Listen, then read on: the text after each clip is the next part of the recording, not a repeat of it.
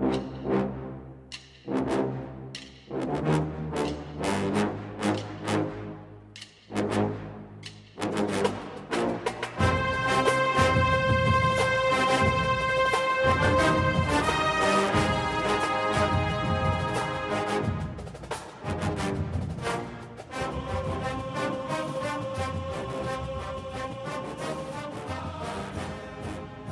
Good morning, Bucknutters. Welcome to the Bucknuts Morning Five here on Monday, November 22nd, 2021. I am Dave Biddle. I am happy to be joined by Steve Helwagen. Steve, the week of the game has arrived after a one year absence. It's so weird still that they didn't play last year. Buckeyes open as seven and a half point favorites over the Wolverines. Steve, what are your overall thoughts on this matchup? Well, it is uh, just amazing that we're at this point of the season already. This thing has kind of flown right on by. And I wouldn't say that this crept up on us, but I think there was a lot of attention paid to last week's game against Michigan State because uh, it was the last home game and it was a top 10 matchup. And it's rare that uh, Ohio State would have a top 10 matchup the week before it plays Michigan in another top 10 matchup. I don't know how many times that's happened in the last 20, 25 years, whatever but uh, the Buckeyes definitely took care of business against Michigan State. It would be hard to have played a, a better first half with uh, scoring seven touchdowns on seven possessions and not allowing any touchdowns by Michigan State.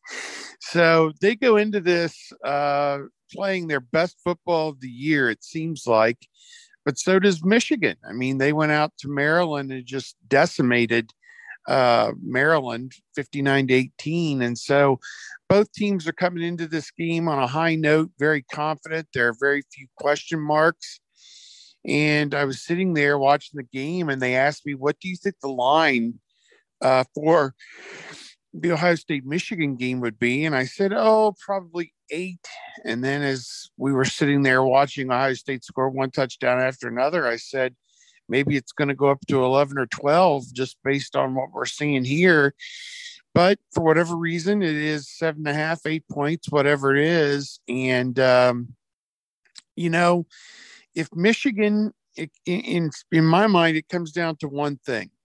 If david ojabo and Aidan hutchinson can get to cj stroud and impact him and maybe not even sack him, but mess up his vision, pressure him, and also get a few sacks, then I think Michigan's got a chance. But if Ohio State's offensive line allows CJ Stroud to stand back there, just throw and throw and throw and throw, like we've seen in recent weeks, then I think they could forget it because I don't know anybody. I, don't think Georgia can stop this offense. I don't think Michigan can stop it. I, I don't know. I I have a hard time wondering who could it kind of leads into my next question. I mean, where do the Buckeyes have the biggest advantages over this Michigan team? Well, Ohio State's offensive line against Michigan State's defensive line is an incredible matchup. I mean, we laid it out there. Ojabo and Hutchinson, you know, I think Ojabo has 10 sacks and Hutchinson has nine. So that'll just tell you the impact those two guys have had for Michigan's defense. Uh, as we all know, Jim Harbaugh revamped his coaching staff, and I saw a graphic on the Fox broadcast. Everybody on the coaching staff is between 34 and 44 years old. So he went out and got some go getters, and they have injected some life into this program, and they are much improved on both sides of the ball. I mean, well, obviously, in any even getting a first down would be an improvement over whatever that was they put on the field last year. So they've done much more than that. Obviously, they're 10 and one fourth time in seven years under Jim Harbaugh that they are going to be uh, have a 10 win season.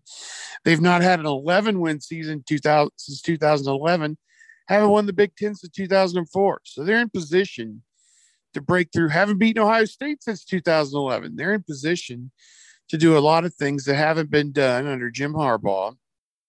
And, uh, you know, we've been told this is a different Michigan program, a different Michigan team and we're going to see it firsthand on Saturday. And so, you know, to me, um, if I were to get excited about watching a matchup, it would be uh, Michigan's defense against Ohio State's offense. Michigan's in the top 10 in the country in points allowed. Uh, I believe it is also top 10 in pass yards allowed in scoring. So, you know, it's kind of strength on strength here. And we'll see if any team is capable of keeping this Ohio State offense uh, under wraps. I'm not sure anybody is. So, uh, I guess we'll find out on Saturday. Do you see one area where you feel like Ohio State has a clear advantage? As you mentioned, Michigan has a top 10 defense. I'm thinking um, maybe, you know, their secondary is susceptible, especially with uh, the best passing offense in the country, the best offense period in the country that the Buckeyes boast. Now, Dax Hill is a very good safety, but I don't know if these corners can hang with this uh, these you know, that they're calling Earth, Wind, and Fire, which I love that the nickname for uh, Jaxon Smith-Njigba and Chris Olave and Garrett Wilson. Love that Earth, Wind, and Fire. Um, I don't think that the, these Michigan corners can hang with this Ohio State passing offense. That's one advantage I see. Would you concur on that? Maybe what what's an advantage you see? Um, yeah, I think that that is an issue, and I think that we've seen that over the years that Ohio State's receivers have just been too much, you know, for the Michigan secondary. And, uh, you know, Chris Olave has already had his fingerprints on two wins over the University of Michigan in 2018 and 2019. And so, uh, you know, I, I, don't see Ohio State being complacent with this uh, game.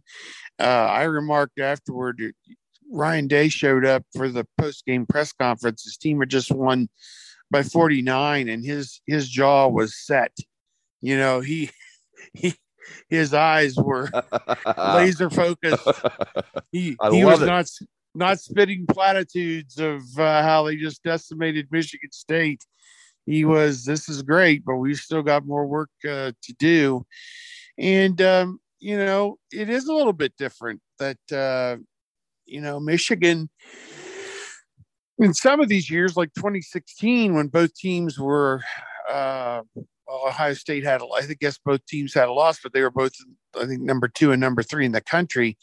Um, I mean, it's kind of similar. I mean, when you think about it, uh, uh, both teams are going to be in the top four or five of the fo- college football playoff rankings, I would think. So, um, you know, I just look at it and there's so much at stake here. The game's at Michigan and it it it really is um you know everything out there for ohio state to to pull this off and to win this game and to get uh closer to its goal which is the big 10 championship and the playoff and it to me it just i don't know i i I see two teams that are just playing outstanding football, and we are in for one hell of a matchup. And I don't take it as it's the feeble Michigan that we've seen so many times over the years.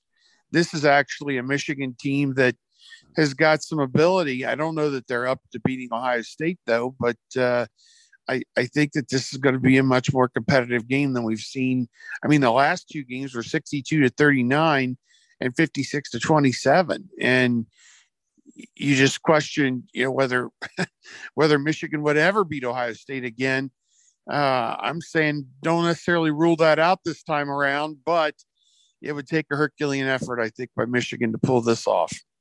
Yeah, well said. I think I've watched Michigan a lot this year. They're definitely much improved um, over the last few years, and um, I still think Ohio State's going to be okay in this game. Don't get me wrong, but this this Michigan team's a lot better than what I thought. I thought that they wouldn't even reach eight wins this year. Um, the over under was seven and a half uh, for their regular season win total, and I was thinking I'll take the under. I bet they'll finish seven and five. Um, so they they're a lot better than what I thought. I still think Ohio State's you know has clearly the better roster in my opinion, even though Michigan's much improved. And I, I, you know what I love, Steve? I love that this Ohio State defensive line is now playing like we thought it would play. I mean, Haskell Garrett's healthy now. He was just wrecking shop all afternoon against Michigan State. Tyreke Smith is playing like I thought he'd play. He came on at the end of last year. Now he's coming on strong this year. And the depth they have there on that defensive line. I, you know, there's been, you know, a lot of talk about the back seven, and I get that. I've been critical of the back seven too for this Buckeye defense, but they've improved. But this defensive line, I think, can really get after Michigan. Yeah, I think at mid mid season, uh, Larry Johnson shook some things up, and he put Tyleik uh, Williams in there. And by necessity had to play JT Tuimoloau and uh, Jack Sawyer because they didn't have anybody else who was healthy and available at defensive end. So those young guys got in there and kind of energized things a little bit. I think some of the veterans, I wouldn't say they were complacent, but they picked up their game from that point on. Tyreke Smith got healthy. Zach Harrison picked it up and became a, uh, the force that everybody thought he was going to be. And uh, I think it was Garrett and Tyleik Williams that had sacks this past week. Only two sacks against Michigan State, but they made life pretty much miserable for Payton Thorne. He didn't play very well. I think he was like 14 of 34 or something passing. Uh, he did not throw an interception. And that's something interesting going into this week as I looked at uh, Cade McNamara's stats. He's only thrown two interceptions all season. So you have two quarterbacks, Stroud and, and McNamara, that are not inclined to turn the football over. Could a key turnover that that just gets forced one way or the other by pressure, by great coverage, however you want to put it, uh, could that shape this game? That it will be interesting to see. But uh, you're right. I think the defensive line has set the tone uh, for this defense. I think that they finally figured out that Steele Chambers needs to play every down and have left him in there and left him alone. And he has really paid off big dividends.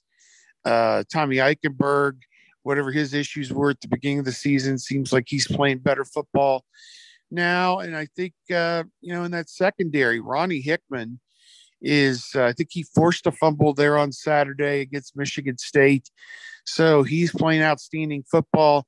Uh, there was a wrinkle, and again, Dave, you watched this game much closer than I did because when it got to be about 21 or 28 to nothing, I put my I put my head in my computer and I'm sitting there writing and getting up and taking a stroll and stretching my legs and and I just you know it, it just became kind of monotonous after a while one touchdown one stop one touchdown one stop one touchdown one stop and uh, they made Michigan State look like a JV team. And so uh, you would know better than me, but they opened up with Craig Young at the bullet and a two high safety look with uh, Shaw and uh, Ronnie Hickman back as the two high safeties.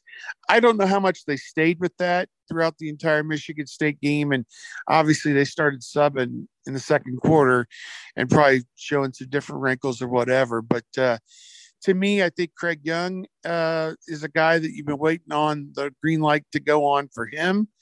And uh, I mean, they've played a lot of different people on defense and experimented and if this is how it's going to go the rest of the way, then so be it. I don't think they really liked uh, what they did the week before against Purdue. So uh, to me, that was a big improvement on defense yeah, I love the way Matt Barnes is mixing things up, both you know when they're doing stunts and twists up front, which that could be Larry Johnson really doing that, but you know Matt Barnes mixing up the coverages, going from man to zone and vice versa. Um, I think he's doing a really good job in mixing different personnel in there, like you said with Craig Young, and sometimes going single high, sometimes going with the traditional two safeties. He's mixing it up. You don't you don't want the offense to have a good idea of what you're doing, and the Buckeyes are confusing these offenses. Hopefully, they can do it this Saturday in Ann Arbor. All right, switching gears, I want to finish the show with something that's kind of fun, not Ohio State, Michigan related. So there's some really good job openings in college football right now, Steve. Florida, LSU, USC, Miami is going to be open. It looks like they're getting a new AD. It sounds like Manny Diaz is not going to be back. When you look at those jobs, Florida, LSU, USC, and you can include Miami if you want, which one do you think is the best job? Oh, man. Well, Miami is where the talent typically is. If you could keep the best players in Broward and Dade County at home, I think you can win the ACC and uh, you know contend for a playoff spot. Um, to me, that that's a good one. USC. I mean, you know, why why are CJ Stroud from Rancho Cucamonga and uh, Chris Olave from outside San Diego? Why are they playing at Ohio State? Because USC has fallen on such hard times. I, you know, it just, uh, it it's it's just amazing when you look at it. Uh, the the uh, the the caliber of those programs and that those jobs are open every two three years is nothing short of amazing. LSU, um, you know, we knew they were playing with fire with Ed Orgeron and you know they they just you know they they obviously decided it was time to move on from him so I honestly don't know what direction a lot of these places are going to go. And there's a signing day coming up here, December the 15th. And you would think within the next seven to 10 days, all these jobs would be filled with whoever's going to take them. And they'd be able to salvage some recruiting uh, for that signing day. Because if not, they're going to not only have the changeover with the new coach, but they're going to lose an entire recruiting class if they don't get it in year. So, uh, you know, time's of the essence. And uh, I, I just don't know who the hotshot young assistants are that are going to get the bump up, who the retreads are, like a Bill O'Brien possibly, that are going to get uh, a shot. You know, it's like uh, Nick Saban runs that uh, that halfway house for wayward coaches who've come through there and rehab their image and you know end up as a head coach somewhere. Lane Kiffin and uh, you know, all these guys have run through the car wash there in Tuscaloosa. Um, you know, he picks them up off the scrap heap. They put them in the playoff every year, and then they're off to a, you know, a, a twenty million dollar deal somewhere as a head coach. So yeah, Texas. You know, how's, how's, that Sarkisian thing working out for you, Texas? Oh my God, my boys! I got two of my best friends are West Virginia grads, and I had to text them at like four o'clock. You guys took down Texas. It's like they're four and seven. The I long, know. Longhorns are four and seven. It's hilarious. They thought Sark, they, they, thought Sark was their savior. It's it's hilarious, man. And maybe you know, maybe it's just a one one off, and he'll be fine. But I don't know, man. Yeah, I don't know. Well, there's another example, Dave. Why why is Jaxon Smith-Njigba playing at Ohio State? You know, why why are all these guys from Texas, J.K. Dobbins, and so on, playing at Ohio State? It's because Texas you know just just doesn't doesn't have the stability hasn't hasn't found a coach they never found a guy to replace Mack brown and it just has been a mess and usc's never found a guy to replace pete carroll he's been gone over 10 years so you know i don't know it it's messy luke Fickell might be a guy but you know with cincinnati going into the big 12 and uh, from talking to people, it could be another year or two before that happens, probably in 2023. I mean, they'll have big money to pay him and keep him. So, um, you know, he'd be crazy. You know, my feeling on the playoff, Dave, if if if if all things were equal, Georgia won versus either the Oklahoma Oklahoma State winner if they win the Big 12 or Notre Dame uh, could sneak into that last spot, uh, possibly, um, or a two loss Alabama. I guess we can't rule them out at this point. And then two versus three to me seems like it's going to be Ohio State versus Cincinnati. Yes. Uh, down in Dallas. That's what it looks like to me. So um, unless the committee gets cute and penalizes Cincinnati for not being a power five and makes them the number four seed, but uh, and, and serves them up to Georgia in a ready-made rematch from last year, and then Ohio State would play Oklahoma, Oklahoma State, Alabama, or uh, potentially Notre Dame, which would be a preemption of the season opener for next year. So, if that's how it shakes down, but uh, Ohio State, interestingly enough, Dave has put tickets on sale already coming up because they, I give them credit, they are striking while the iron is hot uh, trying to fill up that stadium next year, dropping the ticket price for the lowest price tickets. And uh, you can get a season ticket next year for an average of $70 a game with no donation. That'll get you in the stadium for the best home schedule in my lifetime. Uh, Notre Dame, Wisconsin, Iowa, Indiana, and Michigan. That's five of them right there. And there's eight games. So it is uh, going to be quite a season next year at Ohio State. Yeah, no doubt about it. That home schedule next year is fantastic for the Buckeyes. Very interesting. It's going to be tough, but it's uh makes things very interesting. Very interesting. Steve Helwagen always brings that. Thank you very much, Steve. Appreciate hey, you Ohio, being up early. Go ahead. Ohio State versus Seton Hall, 6 p.m. tonight. Uh, don't give up. Don't give up hope just yet. Seton Hall's very good, though. Just beat Michigan at Michigan. And uh, Buckeyes have their work cut out for them. I think on the early line, I saw Seton Hall favored by two in that tournament down in little four team event down there at uh, Fort Myers 6 p.m. tonight, uh, Fox Sports One.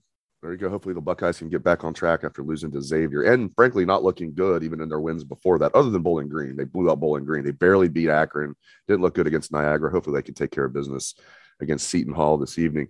Great stuff from Steve Helwagen. Thanks, Steve. And thank you to all listeners out there for tuning into the show. We appreciate that very much. Hope everyone has a great day. Let's hear that Buckeye swag, best damn band in the land.